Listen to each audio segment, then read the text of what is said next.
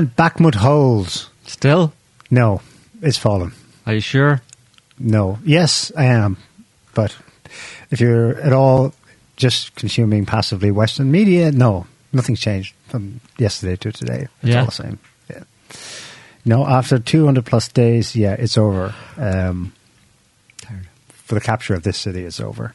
Um, I guess that's the end of the name Bakhmut, at least for the Russians.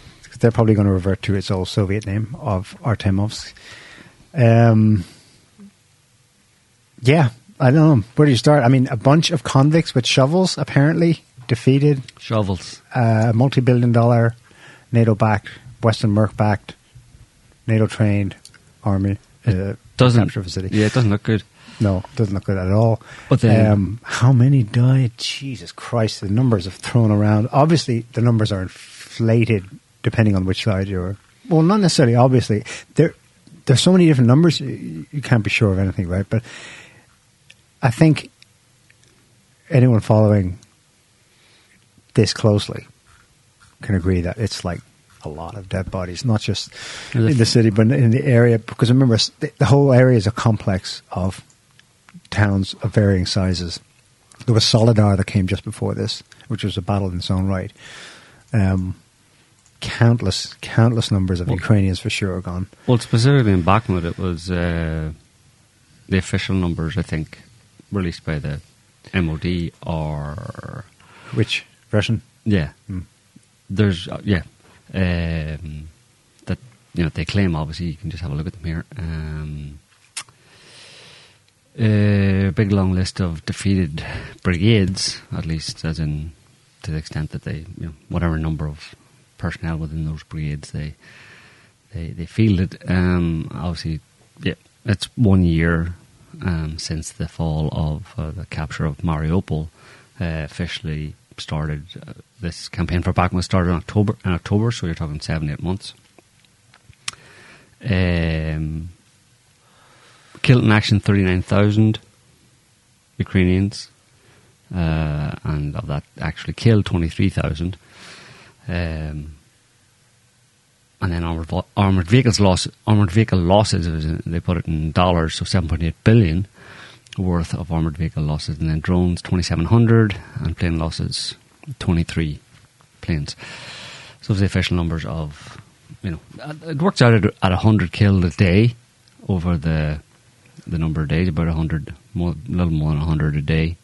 The Ukrainians killed, and almost double that for losses, overall losses, including including including injuries. You know, so Yeah. two hundred a day for every day of a two hundred and twenty four uh, day battle is pretty pretty catastrophic. You know, but apparently there's no shortage of people to throw at because they're defenders. You see, you know, it's not about they're defending. You know, um, but psychologically, you know, you can see that in this. I mean, obviously there's a there's a power imbalance in the sense of the, the the effectiveness of the Russian military compared to the Ukrainian military is, is significantly greater. So you're going to have much more Ukrainians killed uh, than Russians, but also it's the the sense of uh, th- th- that dynamic between invader and defender.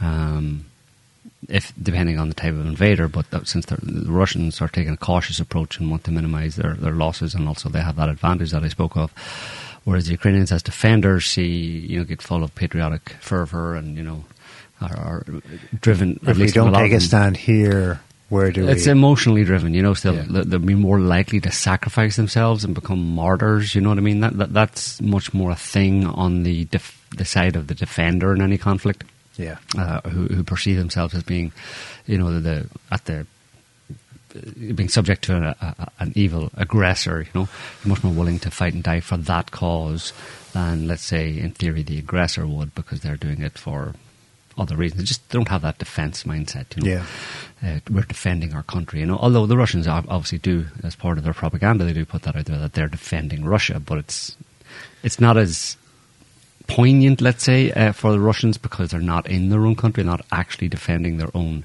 land. They're defending other people, Russian ethnic Russians in another land. But the Ukrainians, at least those that are willing to step up and you know go and and fight, uh, they see it as defending their territory. It's on their territory, so it's not un- unsurprising that, that there would be significantly more Russian or Ukrainian losses overall in this conflict, even setting aside the uh, the the technical advantage and numerical advantages that the Russians have. Not numerical, but you know, um, military advantage that the Russians have. Um, Yeah, artillery and air support. Yeah. You mentioned that it's been a year. It's a year to the day. Isn't that Since crazy? Mariupol, yeah. Mariupol was, as far as the Russians are concerned, officially Mhm. defeated. Probably, probably the end of the Azovstal plant. Yeah, yeah. I mean, it sounds it seems a bit contrived to me. Uh, Yeah. I don't think it's a coincidence that it's on the Really? exactly exactly the same day. I mean, really, you think it's a coincidence? No. huh? Right, yeah, yeah, I know, I know. It stands out. It does stand out. Uh-huh. Yeah, I agree. It stands out. It's also May twentieth is the date of. Maybe that's not connected. Zelensky's uh, inauguration in May twenty, May twentieth of twenty twenty. Yeah. So even more so, um, you know, that convergence of, of coincidental dates says to me that it was it was planned that way. You know. By the Russians. Yeah. Which uh, speaks to them doing this in their own good time. It All the screamers be damned. It speaks to a level of control over the situation as well that, Yeah, that isn't being admitted. You know, that doesn't. Yeah. That when you know that is that that uh, kind of ridicules the obviously the obvious propaganda that the Russians fighting the shovels, Russia's losing, Russia's terrible, Russia's a horrible, terrible army. They're you know they're, there's so much uh, this this conflict more so than any other conflict in the even in all of the 20th century, uh, is just the fog of fog of war doesn't doesn't get it. Like No. I mean, in, in, in they're the- like smoke machines just Yeah. constantly pumping out. it's the first major conflict in the information age, and where the information information te- technology has been massively applied to it. You know, I mean, obviously that kind of um, you know the availability of you know the spread of the, the internet and usage of internet and availability of cell phones and all that kind of stuff and different applications on the internet and, and, and, and like I said the number of people using them has increased like say since the Iraq war or or even the war in Syria and stuff but the Iraq War would have been so different if ordinary Iraqis had been able to capture it on their phone Right. and then upload it Right. directly to the right. net. Exactly, yeah.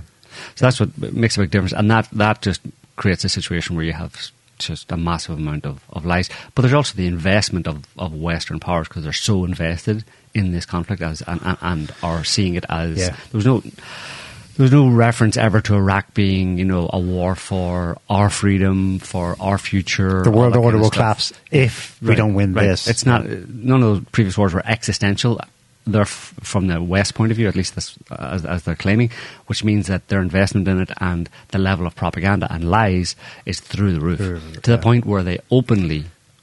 They're all on board. The Western media and governments are all fully on board, like without any question, fully on board with the idea that you must lie.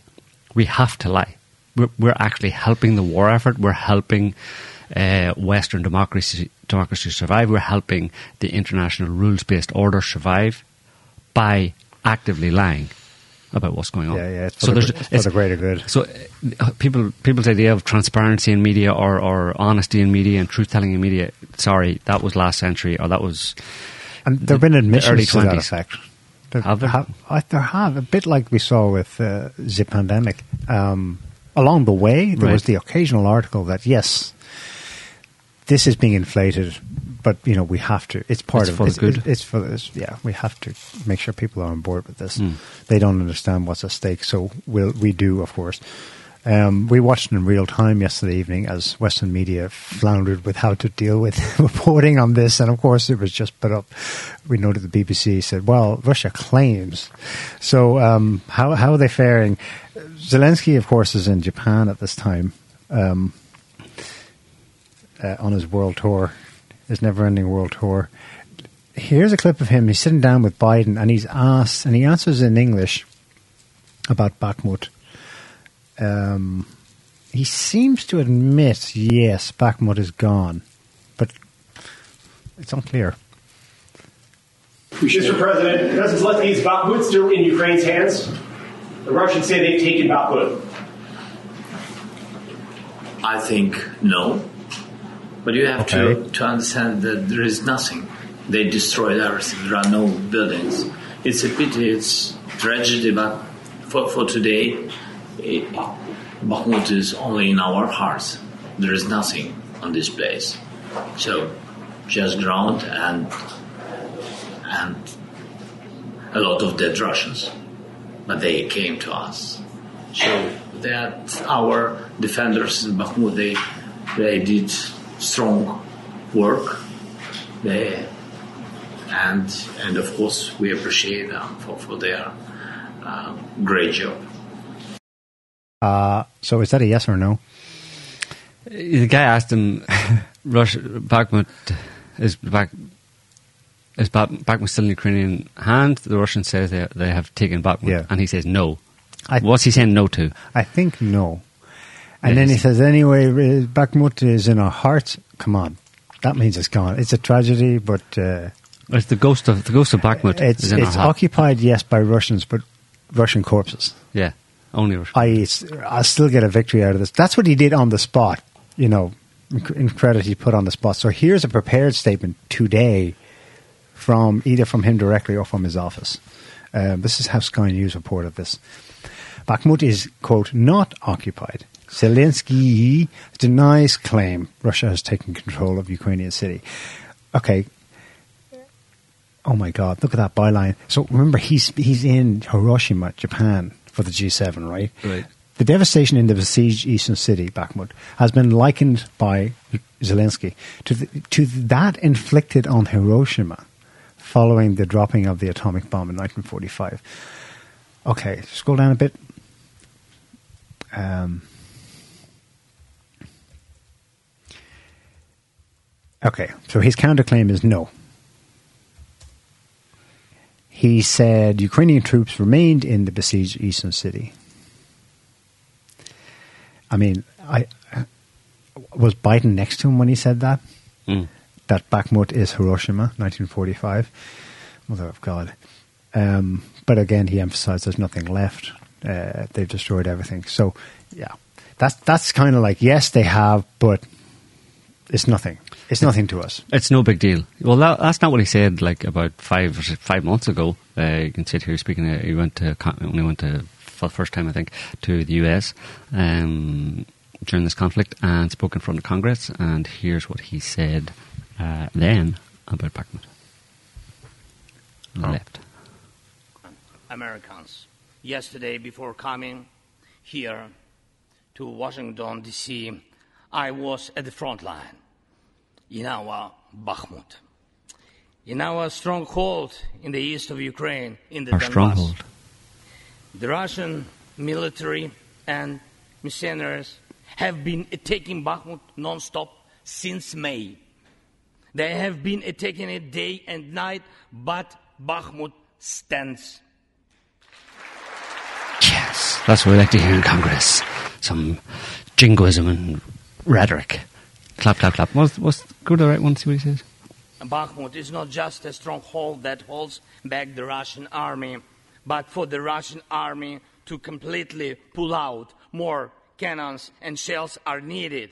If so, just like the Battle of Saratoga, the fight for Bakhmut will change the trajectory of our war for independence and for freedom. So, So it'll change the trajectory of the war. It's a stronghold, uh, but apparently now it's, it's nothing. It's just a bunch of houses and, uh, no, of no significance. So which is it again? Lies, nonsense, uh, narrative changes depending on what, how you feel. Uh, but it's very much like you, your Congress is very like um, uh, your war for independence. Uh, uh, is that the battle you referred to? feel, feel in your hearts the Yeah. uh, the same thing. You are and- little guy against British Empire. We are little guy against Ruski Empire. feel in your hearts and then feel in your pockets for uh, for the money. Yeah. You know, uh, the heart connected to the wallet. Uh, you send. Uh, you send you like me. You send. So I guess Prigozhin was playing us all for fools then, with all his claims that uh, Wagner was outnumbered and outshelled and all the rest. Mm. If and especially if if your take is correct that this could be you know pinpointed to the day for for Russians' own PR purposes. Yeah. syncing it with the liberation of Mariupol last year. Look, for, for the, at least the past week, there's been a few high-rise buildings left. You know what I mean? Right. they Uh, could have gone earlier. Yeah. Yeah. yeah. Um, ah, Jesus. I know. But it's not the end, you know. I know, obviously. of course. Well, they, they- we'll, we'll put this in context in a minute. But remember, these are the people who made Bakhmut. We just heard it from him, but also the Western media. They made Bakhmut an issue. I mean, two months ago, back, if we lose Bakhmut now, they'll be racing across the Dnieper River and they'll be in Kiev by, by breakfast time, you know? Mm-hmm. Kind of bullshit. So, um, they made a big deal out of it, right? So this is this is from the Telegraph, although it's yeah, MSN just just uh, republished it. Telegraph headline 18th May, so three days ago. Russia Ukraine war live. Wagner fighters quote like rat like rats in a mousetrap. like it's like let's just let's just say what our side is facing and just just say that's what they're facing. You know, straight up switch of Yeah. of reality.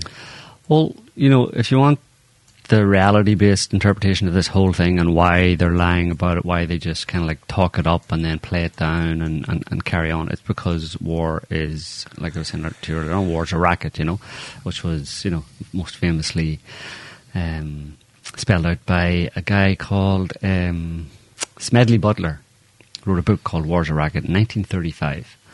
Um, it's uh, and his his basic summary is that war is a racket. It has always been. It is possibly the oldest, easily the most profitable, surely the most vicious. It is the only one international scope. It is the only one in which the profits are reckoned in dollars and the losses in lives. A racket is best described, I believe, as something that is not what it seems to, to the majority of people. Only a small inside group knows what it is about. It is conducted for the benefit of the very few at the expense of the very many out of war, a few people make huge fortunes. Which is, and I've said this before, and it's been my perspective, and I've seen no reason to change it. Uh, certainly, it was true in 1935 for Smedley Butler uh, that um, war is an end in itself for yeah, a small group of people who profit from it. Um, you don't. You, it's it's a good idea for those people to simply have a war. It's not about who wins it or, or you know if we lose or, or whatever. That can always be you know the data can always be manipulated in one way or another. But ultimately, for you know when it comes down to it, for a small group of people, it doesn't matter who wins or loses. Having the war is the point. Yeah. Um, so when you get downstream of that, and you're talking like we are about the kind of media and how they report on war, I mean, if you're focusing at that level, you're not really understanding. You're missing it all. You're going to miss it all. You know. Um, Yeah. so, and that's from, uh, particularly in, in the context of the, the war in Ukraine, the the racket part of it obviously is primarily on fr- from Western sources. Basically, this it's Western sources and primarily the US and maybe the UK who are the racketeers in this conflict. They're the ones who set it up. They're the ones who provoked this war, who, who knowingly and consciously, deliberately drew Russia into the war. Um, There is, on, on in the knowledge that they probably wouldn't win. They, they they would not be able. They just wanted to give Russia a problem, you know, and that you know uh, the dog barks and the and the caravan moves on eventually, you know, and and it, there's no it's not it's not a end or beginning. It's, uh, So even even these uh, it's not the end of something, beginning of something else. It's not it's not a big upheaval. There's no serious uh, downsides for them. Uh, it'll it'll you know it'll pass on the new cycle and something else will come along and we'll still be in power. So it's it, it doesn't matter, you know. Um, yeah. yeah. Until bigger, like you also told me yesterday, bigger macro forces come into play, and then there really is a point or a period beyond which the West cannot any longer operate as it has done.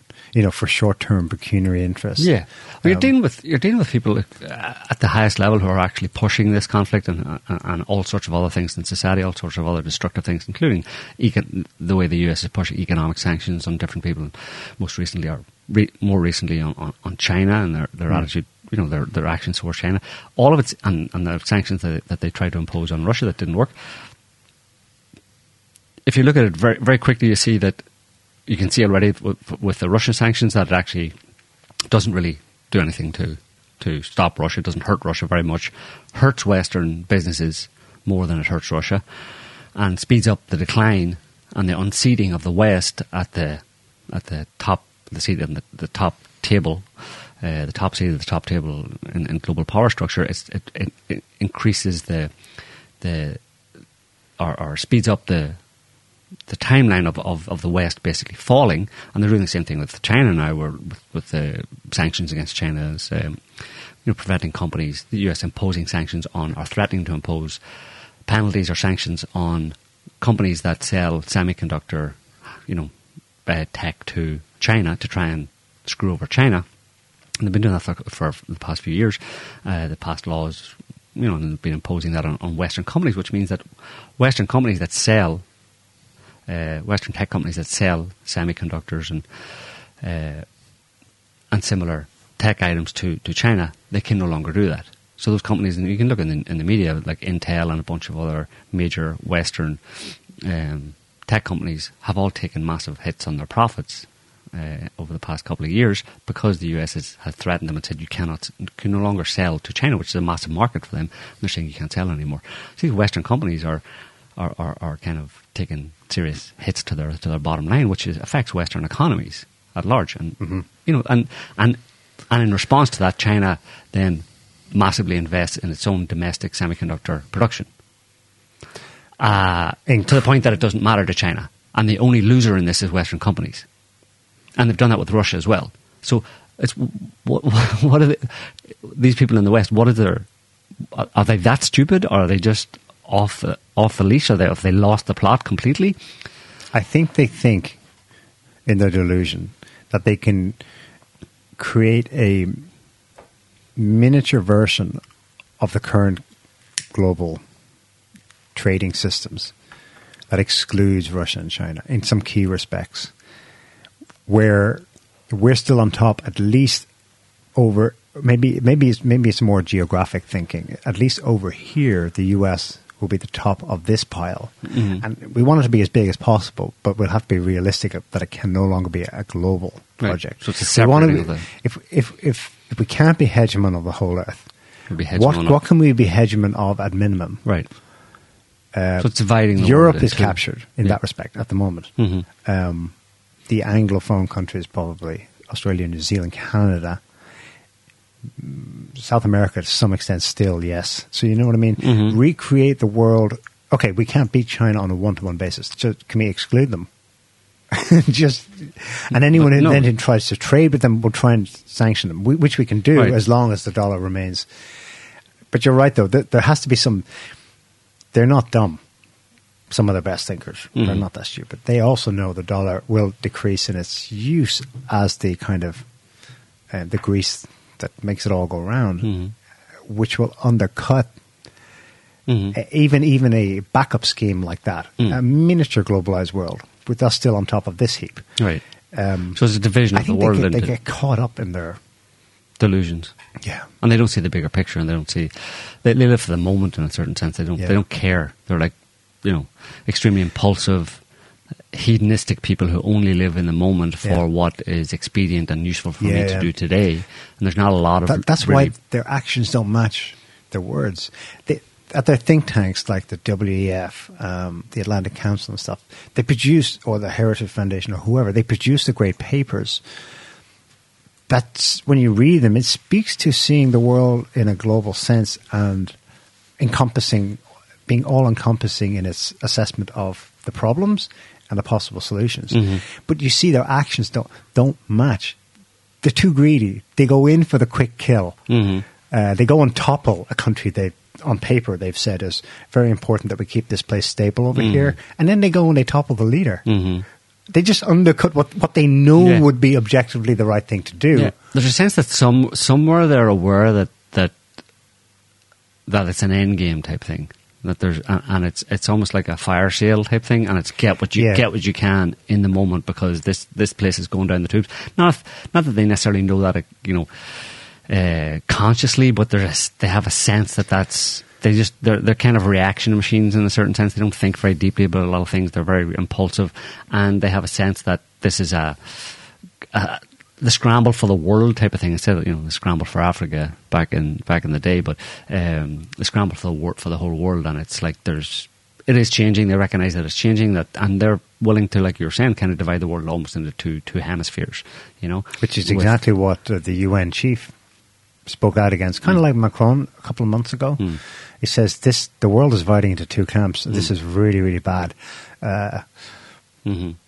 bad direction. yeah, basically east west, uh, east, west, or less or west, south. Well, it's not. Yeah, it's, yeah, it's not. It's really just it's Western Europe, America, uh, Western Europe, North America.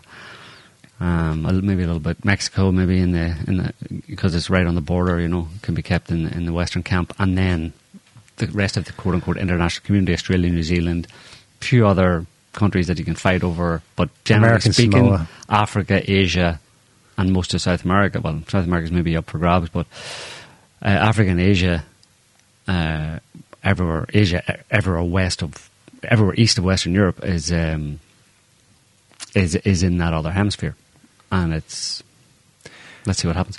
I think it's, en- it's encapsulated actually in the big international summits that took place last week, Mm. or are still taking place. I think this weekend.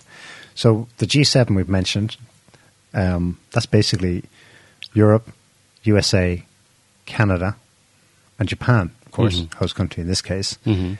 Um, the G7. At the same time, Xi Jinping is host of um, the Central Asia Summit. It's an inaugural format, and it is just a Central Asian stance with China. So you see, that's region focused. You know, Mhm. c- compared to what I just the, West is, You know, it doesn't make sense calling it the West, the Western one, the G7, because you've got Japan in it. Then you've got Europe, Right. and then you, you skip another ocean, and you've got North America. The- Right. What is that as a geolo- geographic entity? It makes no sense. Whereas the Chinese one makes sense. It's us and our immediate neighbors in Central Asia. Right. At the same time, there was the Arab League summit. Mhm. They're all contiguous neighbors with each other. They're distinct geographically and, of course, ethnically and religiously because Mhm. the Arabs, um, those things make sense. The G7 one no longer makes any sense. yeah, Japan plus Western Europe plus skip, Right. skip an ocean, USA. yeah. What? Yeah, the, yeah. The the New York Times recently gave a had a I think it was the New York Times had a had a, a an article saying um, I've been posting in response to like Macron and different people like that um, on on Twitter, uh, where it basically says that the G7 is is I have it. You? I- the unloved, unloved leaders. Yeah. yeah. I, this this says it all for me. That's Although, of course, it, New York Times are sympathetic to the G7. Still, their headline was like it was pretty based, as in based in reality. hmm Have a look from yesterday. doubles as a club for the un, for unloved leaders, which is true. Like you look at, uh, I mean, you know, Macron, Scholz, uh, Trudeau, in particular, Biden, definitely, and I mean, there's no love in in those in those prime ministers or presidents. Uh, home countries for them amongst them, uh, probably majority of the people, you know, so they're all there trying to make themselves feel like, um, make themselves feel popular and, and, and, uh, and powerful, you know but it's pretty. Yeah, it definitely has lost a lot of luster. You know, the G7 as it is today, and um, Yeah. yeah. So um, So, well, that's probably last word in Bakhmut. Um, well, what else was going uh, on Hel- Russia or in, in Ukraine this week? John Helmer described it in the end as cynical trading in horseflesh, which is an Mm. apt description. Cyn- cynical trading in flesh, period. Um, and of course, it's mostly Ukrainian flesh, not Russian. So, um, yeah, Bakhmut. Do you want to return that- to return to the missiles thing? Because I mean, Yeah, we didn't talk we about talked that. about it last week, but no one It else. hadn't happened, no one else really. Had it happened by then? Um, well, you had had the detonations of the ammo dumps in Right, no. Western Ukraine. But not the. oh, yes. So, so okay, uh, update. So, against the background of the Western media narrative, Russia is running out of missiles, right? You've heard that since since March of last year. On last Monday night, um, Russian airstrikes. They said 18 altogether um, hit sites in Ukraine, um, including, oh yes, this this was new since the last show, the Kinzhal strike that destroyed a U.S. Patriot system in Kiev. Um, do you want to play that video? Hmm. This, whew, this is CCTV footage. Y'all probably seen it, but what you probably don't know about it is that it's highly illegal in Ukraine to upload um, such footage. Um, we know that because you since discovered that s- the six Ukrainian bloggers have been arrested for sharing this video, Mhm. um, possibly uploading. I don't know. don't know who had it originally. So this is Kiev last Monday night.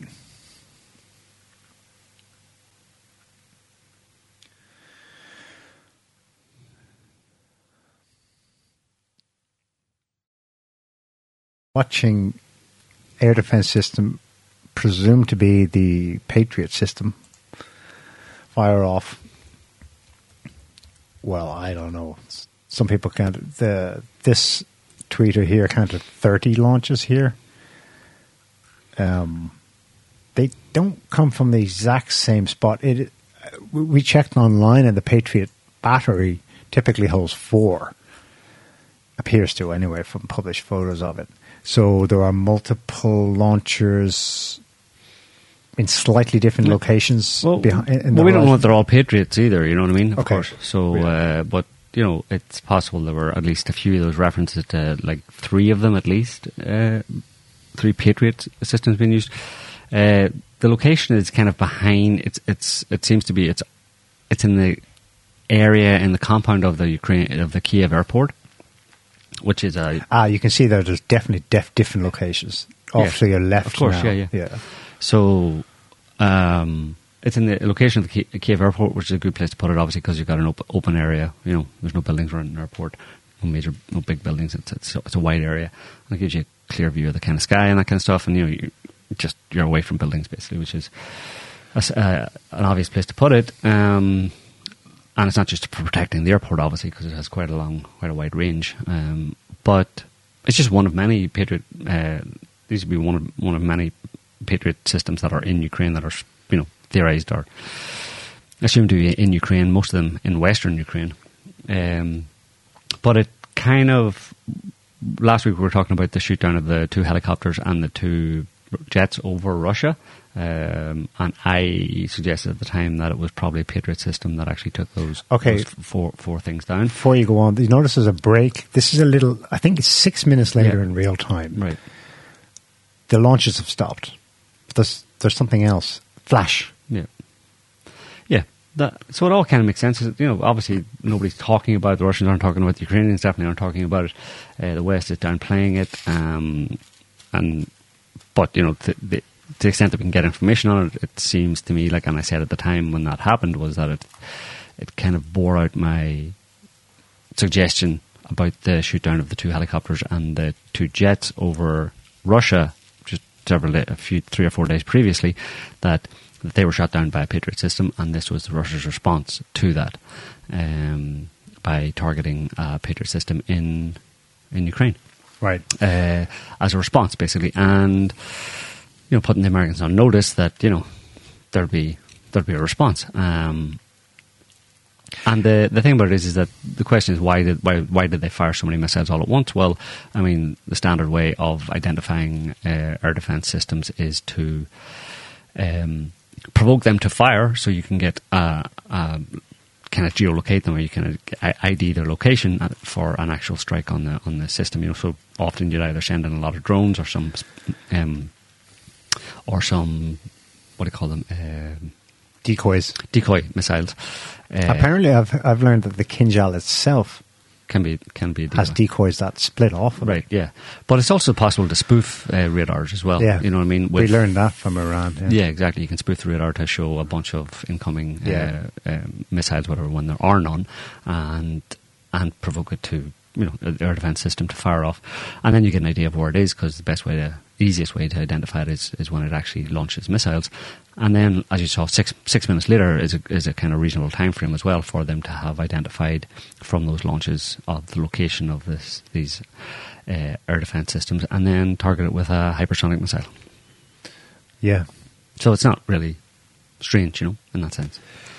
Right. But what you've deduced, that scenario you've deduced is far from anything anyone is, is reporting or talking about. I know, yeah. Um, we're miles off. We noticed last Monday. We, we went to our, one of our favourite sites immediately to see how they covered it, the Telegraph. Mm.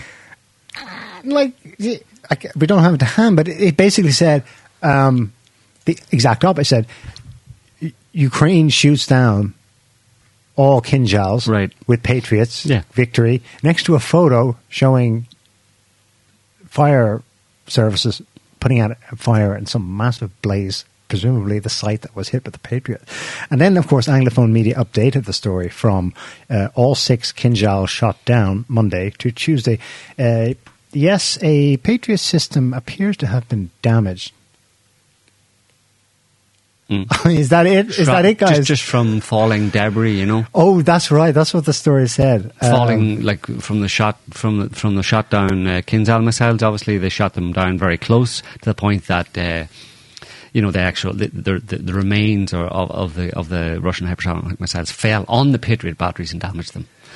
Yeah, I mean, Did, okay, so by Wednesday, this is the kind of op-ed the Telegraph was putting out.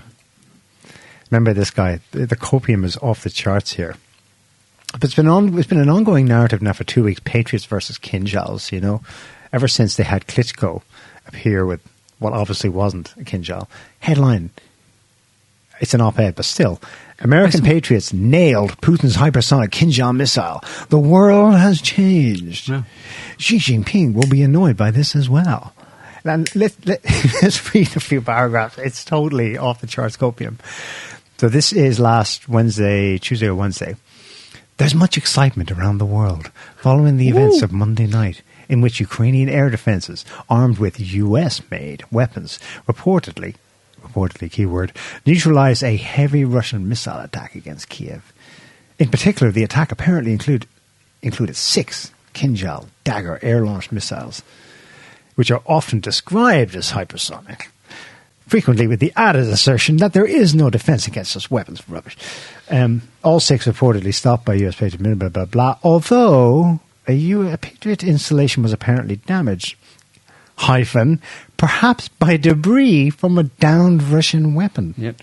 What a coincidence. Um, it's bonkers. I mean, fourth paragraph. So, is the world different today? Can any nation in possession of Patriots or similar interceptors rest easy, unworried by the thought of hypersonic weapons, perhaps even hypersonic nuclear weapons, in enemy hands? At least he equivocates here. The answer is yes and no. this is bullshit, though. Is he getting? Is that guy? My first question is: that guy getting paid by? Uh, Raytheon. yeah, getting Or paid by. Ra- makes uh, uh, yeah, um, Raytheon. Yeah, is he getting paid by Raytheon? Because I mean, that's straight out of like that, that would be straight out of. Uh, he could take sections of it. Yeah, yeah. just- yeah, the brochure his say that. brochure on Patriot missiles and, and send around. So is he getting paid for it? Because certainly Raytheon's got a lot of skin in the game in the sense of uh, that message going around the world that Patriot systems because Because otherwise they're rendered useless. Well, it's one of the and the market falls off a cliff. yeah, of course. It's one of it's one of the the most exported, or perhaps the most exported uh, to to partners uh, to other countries around the world. Uh, the most exported air defense system that the US has. You know that it sells that Raytheon sells basically and makes a lot of money from. So of course you're going to get as many people as possible in the Western media to talk it up. Um, and of course, he's saying the world has changed and everybody's excited. And he puts on a, the, the Telegraph is making money out of it as well. So everybody's making money out of this. That's their primary focus is, is making money from this war. And anybody who thinks that there's some uh, bleeding hearts involved or you know genuine concern for Ukraine is massively, massively deluded. And you know they can people like that can stay in La La Land. They can stay in make believe unicorn land. You know if they want.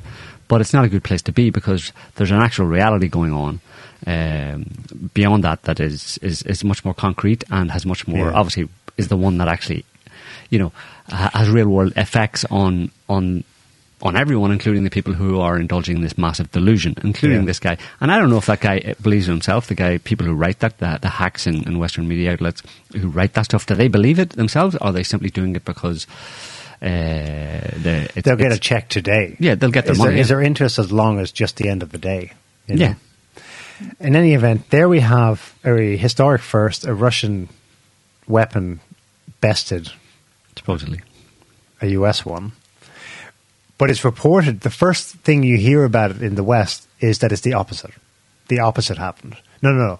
An American weapon bested the best of the Russians. So, yeah. And then they complain that people live in alternate realities. Well, you keep manufacturing them. Yeah. Um, okay, so what happened next? Okay, about our conclusion last week, right? That NATO forces, coming back to reality, if a Patriot system was hit, were recently conscripted Ukrainians operating? Absolutely not. No. No. They might have been standing there going, "Oh," and then you do what? Uh, but obviously, it's So- Americans and Germans because the Germans have supplied a couple of Patriot, uh, a few Patriot systems to. Obviously, they're American, but they were from Germany to um, owned by Germany, given to Ukraine, and the Amer- and the Americans themselves have provided several. So they're all being staffed and you know run run by American and German personnel. So if, if there were any there that if there were, those were Patriot, a few if there were a few Patriot missile batteries uh, at the Kiev airport that you know supposedly intercepted the Kinzhal uh, missile from Russia, but didn't and actually uh, probably got hit. One of them got hit at least, and maybe others damaged. Then it's possible that some American and German personnel were um, were, were killed or injured in that. You know, um, I found one outlet that followed through the most logical conclusion to report that. Um, don't know much about it. Mil- MilitaryWatchMagazine.com. Mm. Headline here. Uh, from yesterday Russian hypersonic strikes on Ukraine's new Patriot missiles likely cause mercenary casualties, i.e., NATO personnel. And basically, they have the same analysis we had last week. But that's it. One, one. Maybe Duran guys have mentioned this, but it's like begging an explanation. Like, do you know how complex? What the the picture there? Okay, so they have a composite image. On the left, you see the the actual missile launcher battery. On the right, you have a, a Russian MiG, I think, with a, a one Kinzhal under it. Well, the Patriot's a lot more complex than that. There's like four or five vehicles that must be used. Mhm. There's a radar system. There's its own power source, like a gen- generator. Um, there's well, and we saw how many launches there were. There were obviously multiple batteries. There's no way Ukrainians were operating those things. It's it's highly complex. It's like, and there's there's two other vehicles I think that are involved. So, um, other than that, we I found well, you found that actually that CNN was cited by this Ukraine Maps Twitter account. mm.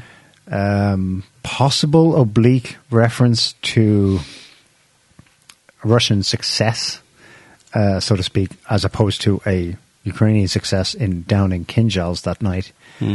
This is CNN. Again, how are people going to notice this? I had to search for this. Like, it's buried in an article that's ostensibly about. It's moving on. The article headline is about the F-16s. So the topic's already moved on. So when are we giving them fighter jets? That's, you know. Yeah, yeah. So Let's move on. headline is um, from uh, May 19th, so Friday. U.S. signals to allies it won't block their export of F-16 jets to Ukraine. Okay, so this is the next contrivance. How many jets we're we giving them and when? But if you go do a search for defense officials, it's buried way down. Um, this reference to the uh, Kinzhal versus Patriot incident last week. Um, probably the next one. Yeah, here it is. Uh, it's under this subheading. Um, Defense okay, there it is. The fourth paragraph under that heading. Defense officials and congressional staffers told CNN that Ukrainian troops have in recent weeks used the U.S. Patriot air defense system to shoot down at least one faraway Russian fighter jet. Is that a reference to last Saturday Mhm. shooting the jets and the choppers in Russia? Mhm. Um, but that's it. literally that sentence because the rest is disinformation, misinformation. Next paragraph, um, we don't know that, but they claim that the Russian planes in question Run a bombing run to fire run a missiles bombing run. Yep. So it was defensive, blah blah blah. Uh, and then they quickly restate the mantra in the next paragraph. These these anonymous U.S. defense officials said the Ukrainians were responsible for making their own firing decisions Yeah, right. once the West provided the Patriot systems. Sure. They're not even trained on them. Uh, takes a lot longer to train. That's it. That's the only oblique reference to mentioning that night at all hmm in the entire Western media. hmm CNN buried paragraph and that small military watch website. Yeah. But just before we, yeah, so we can move on from Ukraine, but uh, like in terms of Bakhmut, you know, Bakhmut has fallen, big deal. Uh, what people need to keep in mind, and I know it's hard to keep it in mind all the time, but because for some reason, maybe Hollywood or people's general understanding of how war works from previous wars is that it's all about, uh, you know, taking one and one an invading army, let's say, taking um, taking as much land as possible, you know, running rampant across the country and running to the capital, you know, getting rid of the leadership and installing a new government, and it's all done. That's what you know the narrative has been from the beginning of this conflict. That's what Russia was trying to do, but obviously that's not actually in practice how wars generally play out. Wars play out when uh, two opposing armies uh, fight with each other, and when one of them has no more soldiers left, then the other one wins.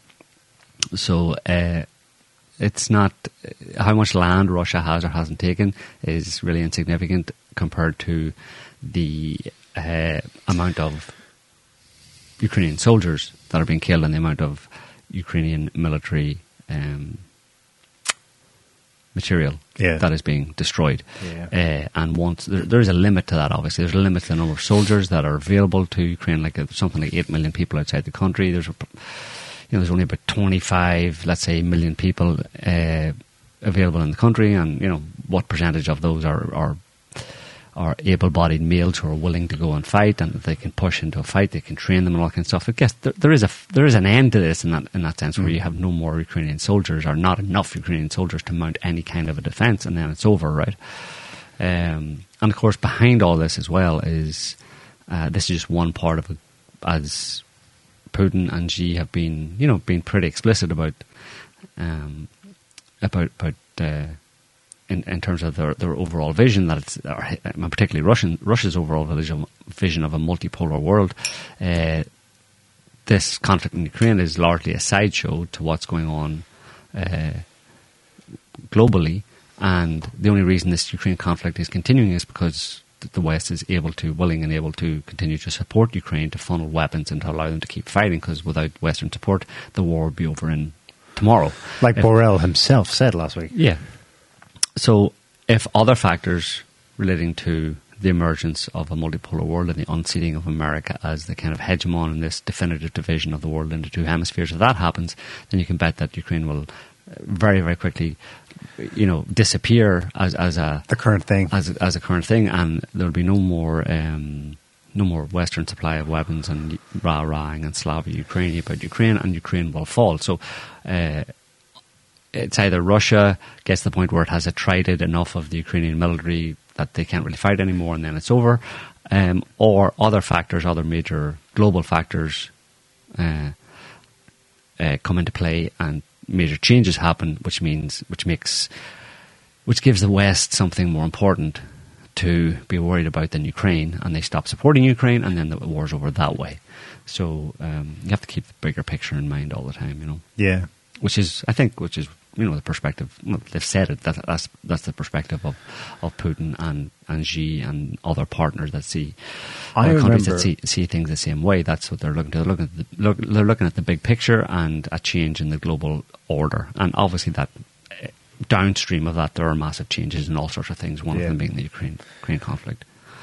I recall Putin saying in the months leading up to it, maybe late 2021, Russia needs more land like a hole in the head. Pretty much, that's verba- verbatim, I think. Yeah. Um, and it comes back to well, then what is his purpose? I think he stated it at the outset, and it remains it.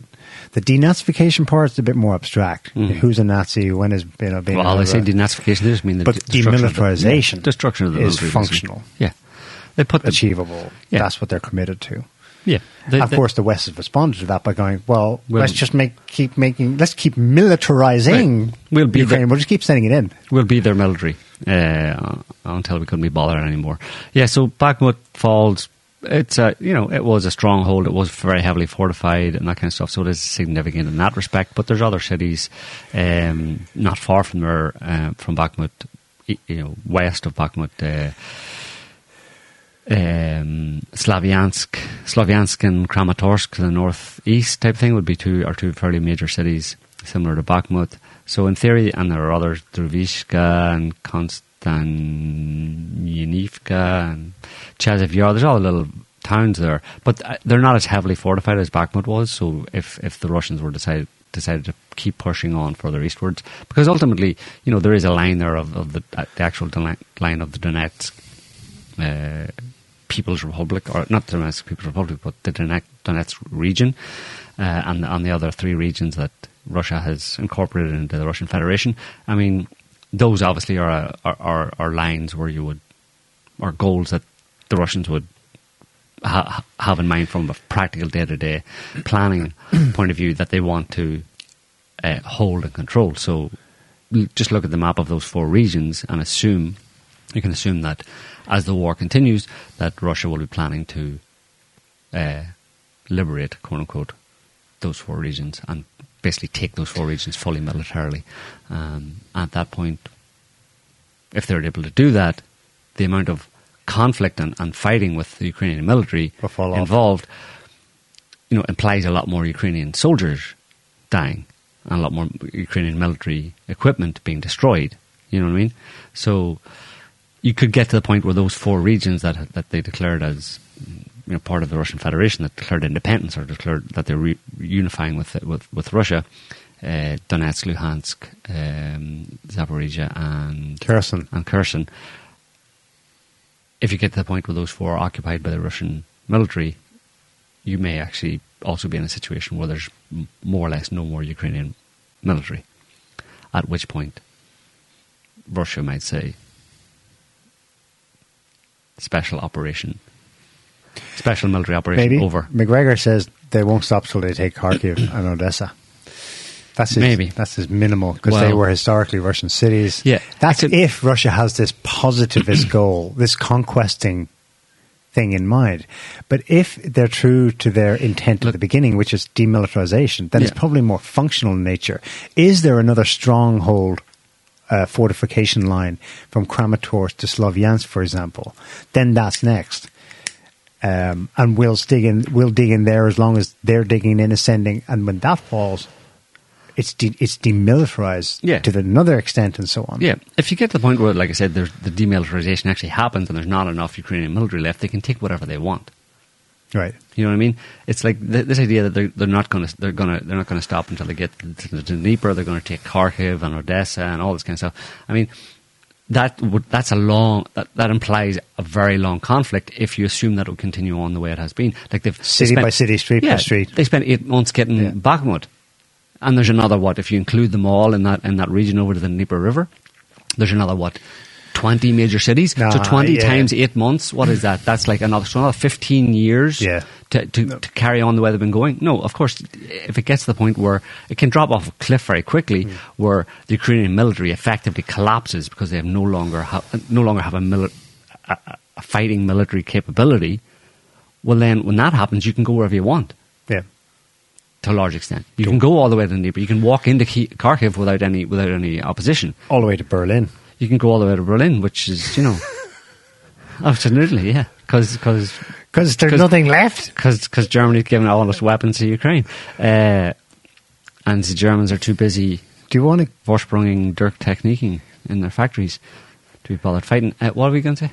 Do you want to comment on this radiation cloud rumor Meh. following Maybe. the Khmelnytsky massive detonations we saw last week? Claims and counterclaims. Um, maybe there was a spike. Briefly, but it didn't appear to be much above background radiation, a spike in gamma radiation. But as people have been pointing out, uh, depleted uranium shell, that isn't the form of radiation that it releases. No. Its main threat is heavy metal Heavy metals, yeah. toxicity. Right. Um, in the local area, yeah. But it's not, it's, it's not good either way. They shouldn't be used in war. The Russians have them. I don't think they've been using them, though. Um, anyway. The other I thing, don't- yeah. we can leave Russia. We can leave the Ukraine conflict there. I think there's not much more to say about it, just you know, than what we've said. But um, this week also we had last week we talked about the CIA being exposed as um, being directly involved in covering up the Hunter Biden laptop story and pretending it was a Russian Russian disinfo campaign and covering up damaging information about the Russian about the Biden family. Uh, and this was in the summer of 2020, which you know very possibly would have uh, led to Biden not winning the presidency. So you have evidence that the CIA, clear evidence that the CIA directly in, interfered in the American democratic process in favour of one candidate over another. And this week you had uh, John Durham, who was a we talked about this counsel, uh, uh, Department of Justice counsel, who was like you know was a golden boy for both parties. There was no no partisanship with him at all, no question of partisanship. He was appointed by the DOJ to investigate By Barr, Bill Barr, Right. who was no fan of Trump's. Right. Uh, to investigate the FBI basically in what they were doing in 2016 with the Clinton campaign and whether or not they um, whether or not they basically made up fo- bogus, phony allegations about Trump, about Russiagate basically. Putin colluding with the Russians, Putin with Russian hookers on a Obama bed Obama slept in and the Steele report and all that stuff that was you know hand in hand the FBI hand in hand with the Clinton campaign uh, and the DNC to uh, to smear Donald Trump and to in that way interfere in the election and to obviously smear Russia and demonize Russia. And you know it's all of a piece in a certain sense if you can see how it led to a, war with Ukraine you know you can see the track they were all on you know demonizing Trump and demonizing Russia at the same time. And then uh, you have a war with Russia. Uh, it's not it's not rocket science what what was going on here.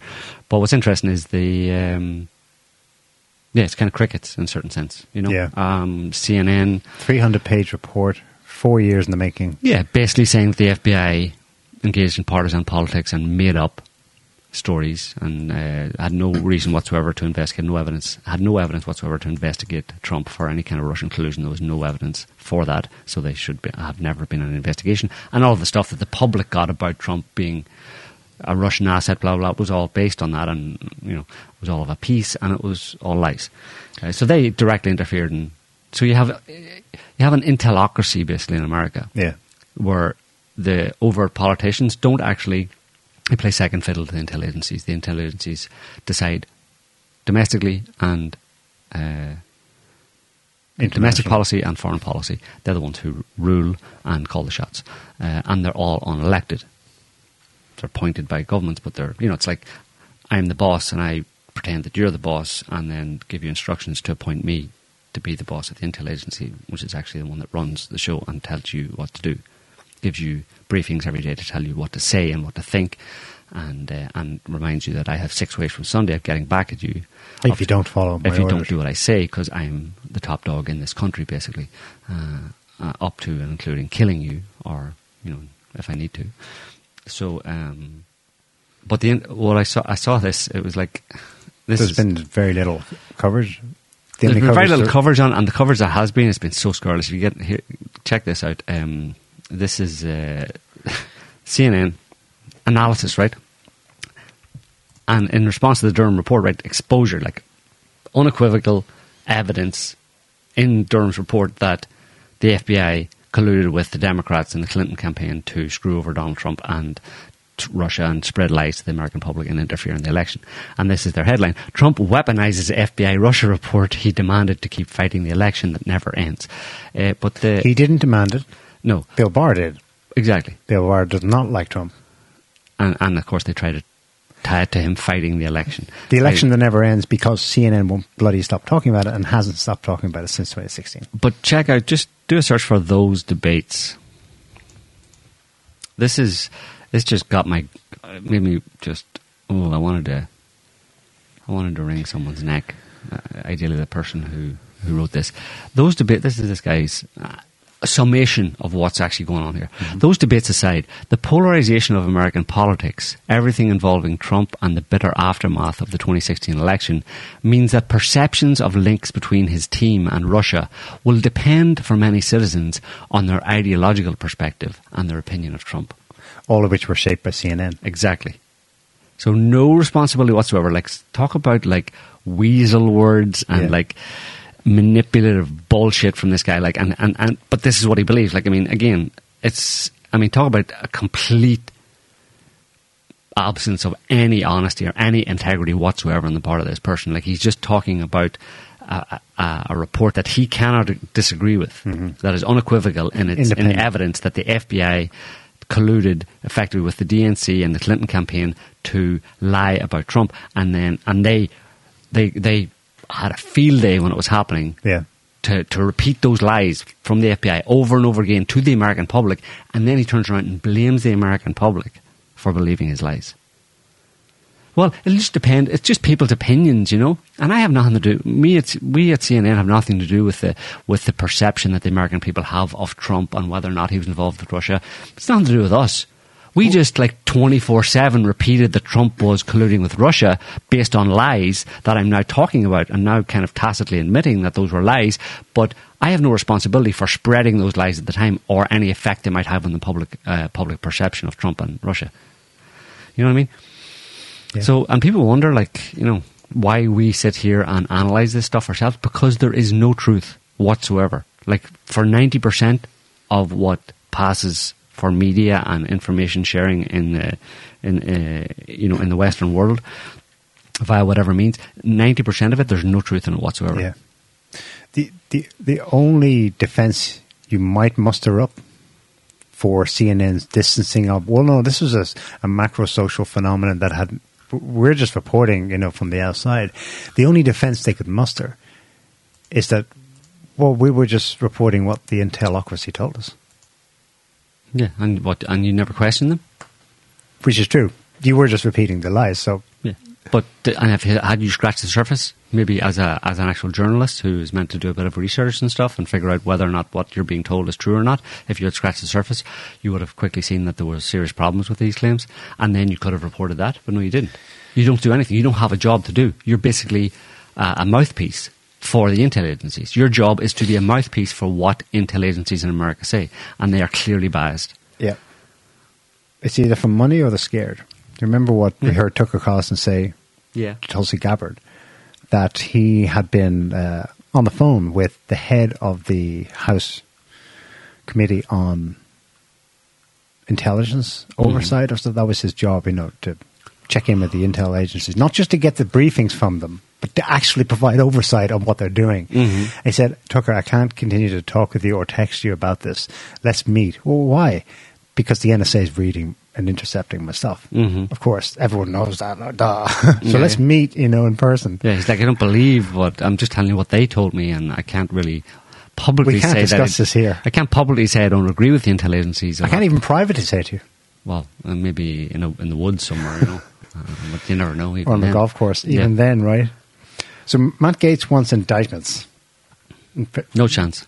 Not no chance. happen. I know, but bless them, they're trying. Him and Jim Jordan, they give some great um, press briefings on this. But Musk himself spoke up about it as well. Um, did he? Did Musk say Biden should be impeached over this? I heard that that's what was being reported. I never actually checked that he tweeted or said it to Mhm. that effect. Um, yeah, I know. And then, and then there's this, like, Obama is he being facetious here? Is he being manipulative, or does he genuinely believe? He's passing comment here last week in an interview with CBS CBS News headline says it all, really. Um, Obama grapples with America's different realities. How can we have a common set of facts? Common set of facts. Not not your facts and my facts, but facts, facts. You know. Interlocracy. That's how. Yeah. If you believe that fantasy vision, then of the world, the two shall never meet, kind of thing. It's Yeah. but then he, from his perspective, he's like, "This conservative. What is wrong with them?" You know, we saw that earlier on years ago. Alternate facts and alternate realities Mhm. that that they have. The other side, you know. hmm Here's, uh, and, and of course, you know, these people, you have to start questioning what's actually going on. And obviously, you have to start questioning what they say and what they're, what they're really up to and whether they believe anything they say. That's the problem. It's not about, like, it's not about believing the media's, you know, whether or not you should believe the media's slant on any given event or whatever, or the media distortion or whatever of what they're talking about, but it's about politicians themselves and what they say. You have to question whether or not they actually believe what they're saying, or whether they're saying it for some other reason. This is R- Rishi Sunak at the G7, that that that, group, that meeting for unpopular, unloved leaders uh, in in the West. Uh, have a listen. Seven also demonstrated unity of purpose on China. China poses the biggest challenge of our age to global security and prosperity. They are increasingly authoritarian at home and assertive abroad. And as the G7 have showed, the UK's response is completely aligned with our allies. So, what, are you going to go to war with China now, or are you not? It sounds like you're getting belligerent with China, and you know you're going to push back and maybe you know start sanctioning China the way you sanctioned Russia and threatening China, and then leading up to a war with China over Taiwan. Is that what you're going to do? I don't think so, because your entire economy the entire world would collapse overnight if you had any kind of a serious kind of like fighting war with with China. So that's not going or to even, happen. even just a sanctions war. Yeah. Well, they destroy themselves through a sanctioned war, basically. So I don't believe anything he says, you know, and it's like, at a very basic level, that guy has to get up there and sound important. Sound like he's dealing like like with other other people of his ilk. Have to get up there and sound like they're dealing with big major issues that are of global importance. Because what else? Well, I know, think- what, what's the point? You're a prime minister. That's what you're meant to do, right? You have to sound like you're an important person who's dealing with major issues, and you have to sound like you're strong, strong and stable leadership in a crisis. Blah blah blah blah blah. When what you're actually going to do and what's actually happening behind the scenes is completely different. I think a question to ask first, in order to answer that, is: Do Rishi and friends believe that the sanctions war against Russia has worked? Right. I've seen I've seen a lot of Saying that commentary that it is worked excellently. Now we now we're ready to move on to China. right. But again, We have proof of concept; it worked. But it, there's even a deception in that because we know that, and, and they know that the sanctions against China, against Russia, uh, for example, against Russian Russian oil, um, Have all been are, are being actively circum, Circumvented. circumvented with their connivance, yeah. i.e., by European countries, by simply uh, a wink and a nod or a memo or a request to to Turkey or to Egypt or to Morocco to buy shitloads of Russian oil, rub out the Russian oil logo on it, stamp Egyptian oil on it, and we'll buy it from you because we need a lot of oil. We need Russia's oil. Like we just don't want to buy it. We don't want to be seen to buy Russian oil. To know? be seen, Is to there, any, be, is there any uh, way we can perception. Get, how can we? So and then he says that sanctions are working, even though he knows that he's buying Russian oil through Egypt or Morocco uh, under a different name and paying a higher price for it and passing that price on to British citizens or French citizens or Spanish citizens, which is what they're all doing. And yet he'll say that Russian that sanctions against Russia are working when he knows they're not, Yeah. Because he's actually facilitating them, them to not work by continuing to buy Russian commodities. And only the only things that the things we can't really oh, things we can do away with things, things we don't need from Russia. Yeah, we'll not buy those, but Russia just sells sells them to somewhere countries further east. And the main income for Russia obviously is uh, is fossil fuels. You know. Yeah. Um, and everybody's still buying those. Nothing has changed. Because if, if everybody in the world, or if, as they claim, Russian sanctions are working, i.e., we've got us and the whole rest of the world to stop buying Russian oil, and that's why it's hitting Russia so hard because they're, they're down to zero. Well, either, well, why hasn't Russia collapsed? And more to the point, why haven't you collapsed? Because you can't just switch off Russian oil and gas. because the world is dependent on it. A large part of the world is dependent on it. You can't just switch it off. That takes a massive chunk of the energy supply out of the out of the world market, and then somebody, some country, somewhere have to be failing, Yeah, including Russia, but they're not. So what are you talking about? yeah. Empire So of like Lies. they, they think people don't know this, and maybe most people don't, but it's ridiculous to. I don't know.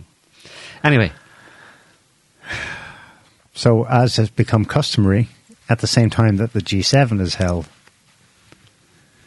the Bilderberg conference lovely. takes place. It was Alex Jones. Same weekend. It must be a, I don't know what the, the wink and a nod. We put the puppets, the puppets over here, and the puppet masters will all meet over here, right? Right. Um, in Lisbon this year. Uh, well, they're kind of more open about it these days. Bilderbergmeetings.org puts out a press release of the participants and the topics. Um, I think this is the topics page. Let's see what they're talking about this year. What can we expect in the next year from our dear masters of the universe? Um.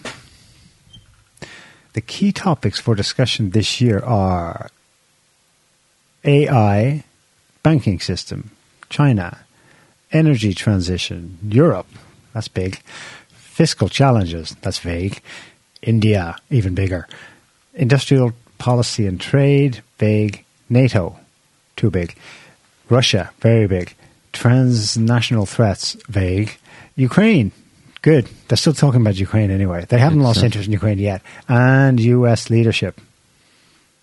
US leadership. Hmm. As in, who's the president or leadership of the world? Yeah, so no real tell there. Some years you can get get something and go, hang on, did they see global cooling? Remember that one, 2014? Mm-hmm. Yeah, So that's what they're up to, yeah. it's the usual funny stuff. There, there's, it's kind of the are- usual suspects. It's basically all Western. There's one Turkish journalist there, and otherwise they're all European or Hmm. North American or Anglophone. Um, Dutch Prime Minister's there. We know that because they filmed him going in. A few other leaders, but it's mostly like journalists and Useless people. uh, no important people. Joe, Yeah, okay, sorry. don't diss them like that. They're they're powerful. um, the oh yeah, well this is this is another milestone. After 13 years not being in the Arab League, Mhm. uh, President Assad landed in Riyadh and gave a speech. Um, we won't listen to the whole thing, but how we'll start watching this. It's funny what they did. They made a this um, Syrian journalist slash blogger took the video that was published by the Arab League Mhm. conference as a preliminary to his speech. There's some um, flashbacks.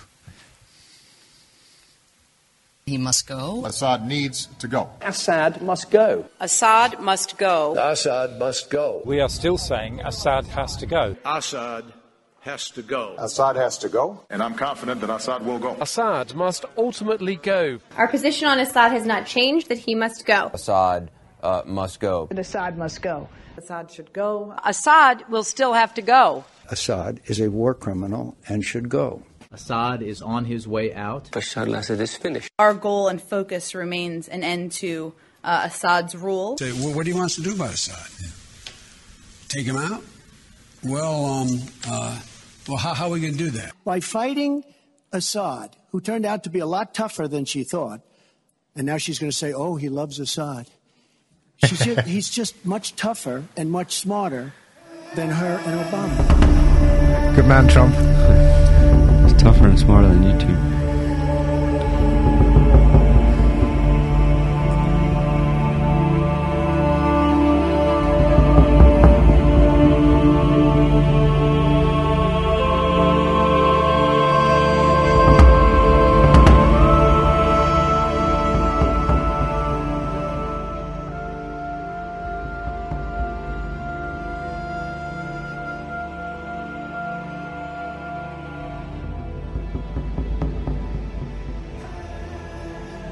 Yeah, this is him arriving in uh, Riyadh Mm.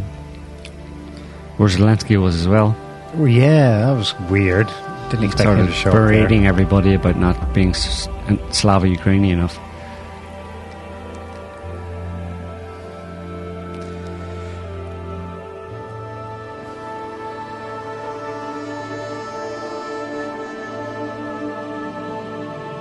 Did they play that music while he was walking? Casey, Casey, he's like.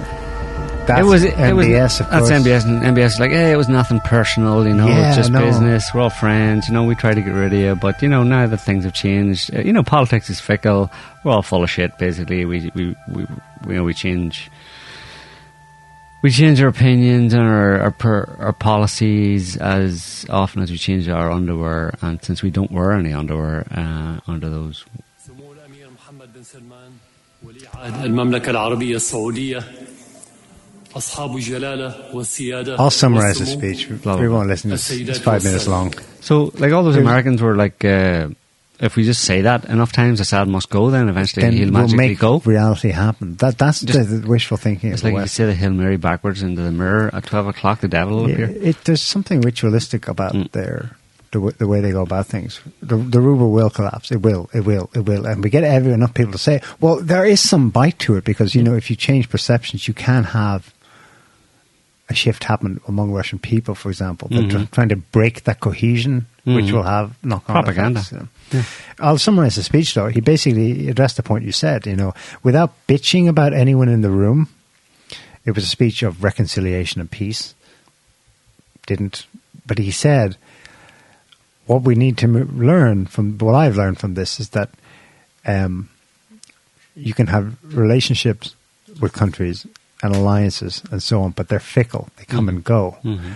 You know, the only thing that remains solid as far as the medium he was speaking in are concerned is we're still here. We're still Arab countries. We're still we will have to remain neighbors with each other. Yeah, you know?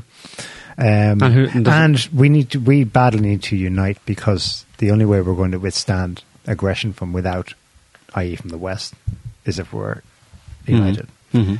I- and I think they're all getting that memo basically, and especially I think since you know Russia's actions over the past you know five or six years, particularly when it began beginning in Syria, uh, has you know increased Russian uh, Russia's reputation and its its um, its credibility among those people in terms of its ability to put out a fire to- yeah. and, and move move itself out of the way. Then, Yeah. it doesn't park itself there for six years and steal the oil from bloody oil fields. Right, and to push back against the US and US machinations in the Middle East and to provide a certain level of protection for Middle Eastern countries that want to be a bit more sovereign than they have been under American hegemony.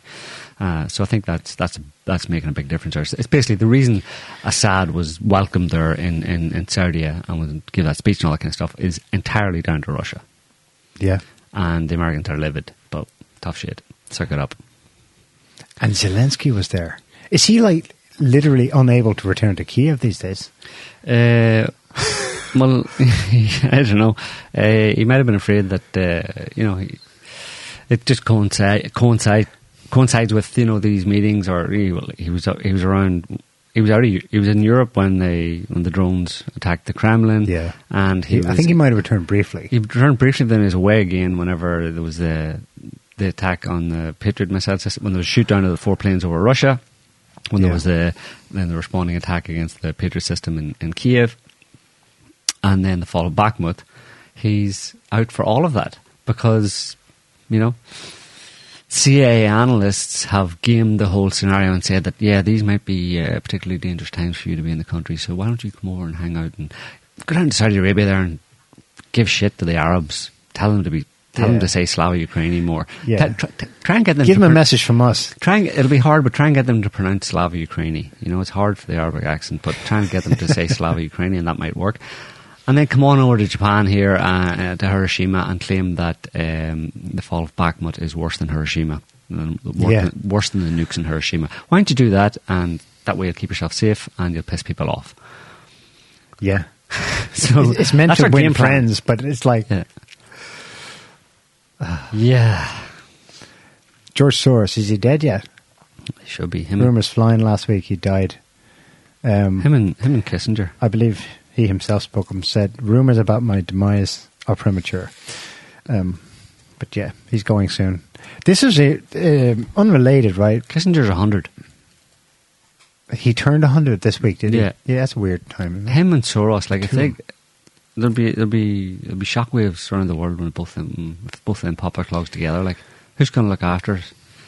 Who's going to run the world behind the scenes if those two old fogies go? Like, um, yeah, Well, Soros has a offspring. Don't know about Kissinger. Hmm. Probably right. Um, this caught my eye on RT. U.S. and Israeli envoys clash over Soros. Huh? Um, apparently, each country has an anti-Semitism envoy. I'm not sure what that means, but um, anyway, they've taken opposing positions on whether supporters or critics of Jewish financier George Soros is anti-Semitic. Um, the argument kicked off. People probably saw this when Musk compared Soros to cartoon supervillain Magneto, Mm-hmm. specifically because Soros is like his reputation is just destructive. Everywhere his money goes, uh, bad stuff happens. Revolutions collapse. Ukraine, for example, Bezos has had money in Ukraine since the 1980s. Um, when a commenter responding to Musk on Twitter said, um, uh, okay, that's not important. Um, scroll down a bit more. Okay, so Musk was quickly accused of anti Semitism by ADL CEO Greenblatt, declaring that by comparing Soros to a quote Jewish supervillain, Musk would embolden extremists. Well, that's, yeah, you expect him to say that. But this is the, the next part's unexpected. The Israeli government disagreed. The Israeli government and the vast majority of, they claim, speaking on behalf of Israeli citizens, see Musk as an amazing entrepreneur and a role model, i.e., a good guy. We're on his side. And specifically, the diaspora affairs minister in the Israeli government. Um, and she added that criticism of Soros, who finances the most hostile organizations to the Jewish people and the state of Israel, is anything but anti Semitism, quite the opposite. Well, that's unexpected. When anti Semitism collide, Yeah, difficult. who's anti Semitism? Yeah, Israel's or rich New York Jews? Ooh, not on the same page anymore. hmm the truth is anti-Semitic. Very interesting. Yeah, Um, I just just saw somebody say that, um, which is pretty true about the Trump uh, Russia collusion business. Uh, at this point, the only the only people, the only ones not involved in the Trump Russia collusion situation was Trump and Russia. Right. Ukraine was, Clinton was, the Brits were. All the people claiming was. it are the ones who were involved in it, and the ones who weren't involved in it were the people, two people who were who were claimed to be the actual colluders. That's so it's a complete inversion Trump of and Russia need to collude. They need to team yeah, up. they should start colluding. Yeah, And Musk too. yeah, Musk and Medvedev. yeah. Yeah. Um, mm, Sam Brinton was arrested again. He was. At first, I thought he'd been arrested for stealing shit again. Um, no, he was arrested for being a fugitive because he didn't respond to a, a summons or something. Right. What, what a shit show! But that, for me, that perfectly sums it up. Like, let's bring in like a diversity hire to oversee nuclear waste management. Yeah. Yeah, that'll be great. Um, and he's gone. Um, And for stealing someone's clothes, and he's a wearing her clothes in public, and then getting arrested twice at airports for stealing women's baggage. Um, Worked out. oh, and for me, yeah, I think this is worth mentioning. You remember that skit from Life of Brian, Mm. where the guys are on the steps of somewhere in ancient Rome, Mhm. and they're having this ridiculous debate because one of them has just announced to the others, "I want to be a woman." Yep. That's from 1979, right? Yeah. Um, and you know, people have commented that you could never do that today, obvious for obvious reasons. Well, John Cleese is currently apparently at work in helping to produce a um, a play, a stage version of the Life of Brian, Right. and his co-actors are seriously encouraging him to scrap that bit Mm-hmm. from the play because it would be insensitive. Headline Telegraph: John Cleese urged to scrap Life of Brian joke about man having a baby. Because men can have babies today, and it's not a joke anymore. That's supposedly what's going on, right? It's just like Would be seen as offensive. yeah, yeah. To who? To a very, very tiny percentage of the population, while the rest of the, the, the vast majority of the population would say, yeah, that's, that's funny because it's true. That's a good joke. You should keep that in. No, but there's a tiny percent of the population who would be offended by it, i.e., people who, who like men who want to be a woman. Uh, and we should not tell the truth to save their feelings. And it's not just about telling, you know, some hardcore truth, whatever. It's about telling uh, a biological truth. And you're not allowed to say that anymore to to protect the sensitivities of people who are way oversensitive.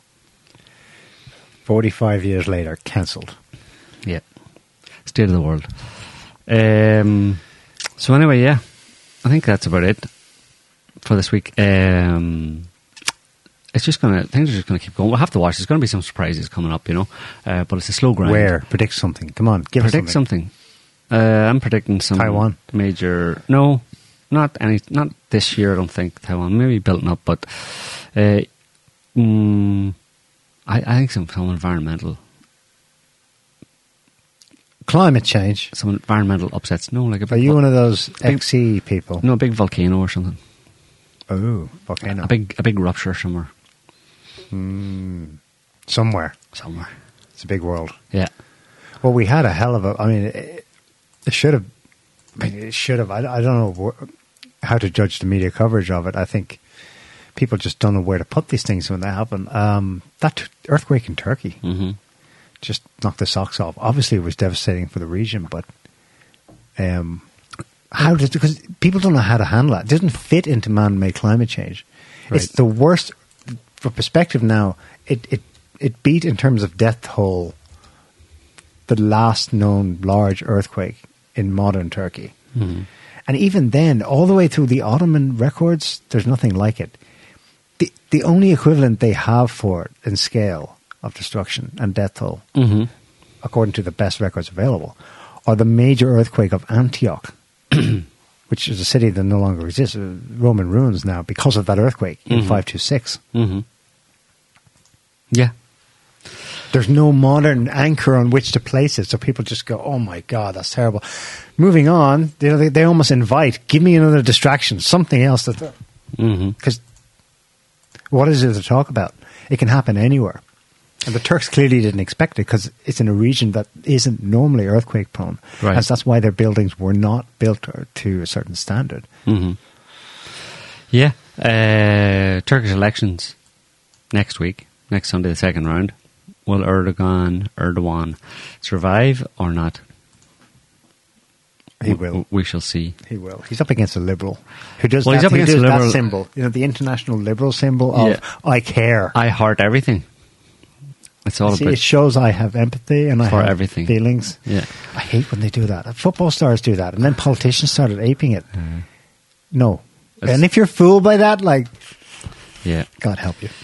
Um, well, the problem is that the guy, the third candidate who got five percent of the vote, um, he is has he more or less has said people voted for him because he's not in the runoff because he only got five percent. Yeah. he said basically uh, vote for Kilkardoglu, whatever his name is, the other Mm. guy. Uh, so whether or not his voters Will swing. will swing to only to him. If he does, that other guy will win. If not, then Erdogan will win. We'll see. It'll be this time next Sunday. Erdogan so- needs to get in contact with the um, Kremlin election fixing services. exactly. Very good. He needs Very to- good. he needs worked for Trump in 2016. He needs to collude with Putin. He needs to collude with Russia. Well, he kind of has expressly. And then. But, yeah. Yeah, anyway, so I think we'll uh, leave it there, for this week, folks. Thanks for watching, listening. Hope you enjoyed the show, and thanks for commenting.